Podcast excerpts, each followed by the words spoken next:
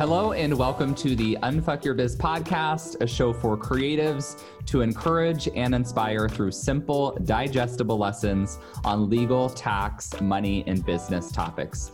My name is Braden Drake. I'm an entrepreneur, lawyer, tax professional, educator, and author teaching you the behind the scenes necessities you can pair with your own expertise and innate strengths to step into the CEO role and grow the business of your dreams. So, if you're ready to get your legal and tax shit legit, let's get started. Well, hello there, and welcome to the Unfuck Your Biz podcast. As always, this is your host, Braden. And on today's episode, we're going to talk a little bit more about tax brackets. So, Maybe you've already heard me rant and rave about tax bracket tax brackets, maybe not. But this was a question we got in the Facebook group recently, so I am going to dive in. So this today's episode comes from a question from Christina Garcia. Christina, thank you for your question. And Christina asks, how do you know what tax bracket you fall into if forming a business? All things taxes are confusing as F.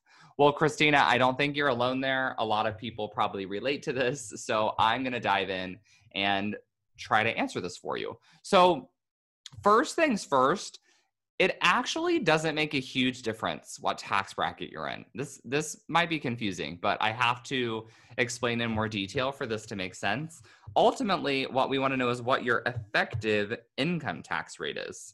So, I'm going to read this short little section from my book and hopefully this will help kind of explain what I'm going to dive into here.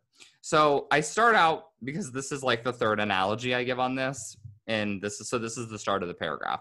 In order to truly over explain tax brackets, I have one more example. Here's how I teach income taxes to my nieces and nephews. Let's pretend it's Halloween and we're going trick or treating. We have an unlimited supply of those pumpkin buckets to put our candy in. We go to all the best neighborhoods to fill up those buckets with sugary candy. Let's assume each bucket can hold 100 pieces. I tell the kids they have to give me 10 pieces from their first bucket, 15 from the second, 20 from the third, 25 from the fourth, 32 from the fifth, and 37 from the sixth bucket. Every bucket they fill after that is the same. They give me 37 pieces and then keep 63. This might make a fun experiment to test how much candy you'd have to take from each bucket before kids are disincentivized from continuing to hunt for candy. But there's a reason I didn't go into academia, so let's get back to the more practical realm of examples.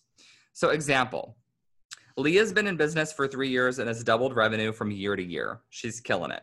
Lee's taxable income was 85,526.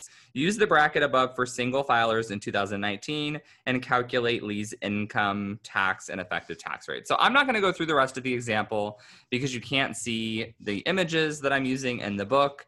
But the point of this is hopefully the bucket analogy, like the candy bucket analogy, is helpful. So when you look at the tax brackets, like if you actually want to know what tax bracket you fall into, you can just Google like 2020 income tax brackets.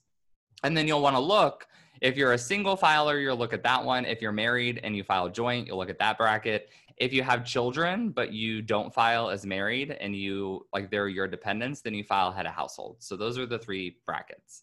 And you can look based on your income and see which bracket you fall into.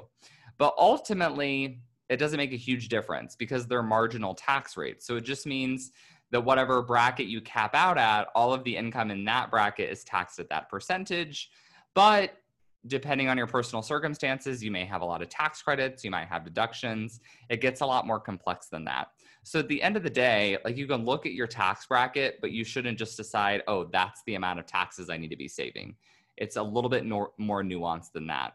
And to help you out with this, we are actually covering this in the boot camp. So I mentioned the Unfuck Your Biz boot camp that we're doing last week. We actually got started with it yesterday. Um, but yesterday was just our welcome day. So if you want to come and join us, now would be the perfect time to do that. You can go sign up at www.bradendrake.com forward slash bootcamp. And starting today, we are actually going through the process of calculating your quarterly taxes. So within a week from now, everyone who joins the this totally free boot camp will actually know how their income taxes are calculated and how their tax rate really plays into the amount of money they should be saving for quarterly taxes. So I could break it all down on this podcast, but it would take an hour. And I like to save all that juicy information for those people in the Facebook group. So you got to come join us in the boot camp. Again, bradendrake.com forward slash boot camp. Sign up. It's going to be super, super fun. Hopefully, though, this bucket analogy was still helpful for everyone. You know, I like to keep these Tuesday episodes short and sweet. Um, but nice thing is, if you're eager for more content, don't worry because I have another bonus episode coming out tomorrow. So stay tuned. I'll be interviewing another one of my Unfuck Your Biz uh, group program graduates. And then, of course, I'll be here on Thursday as well. So that's all for today. I hope you have a good one.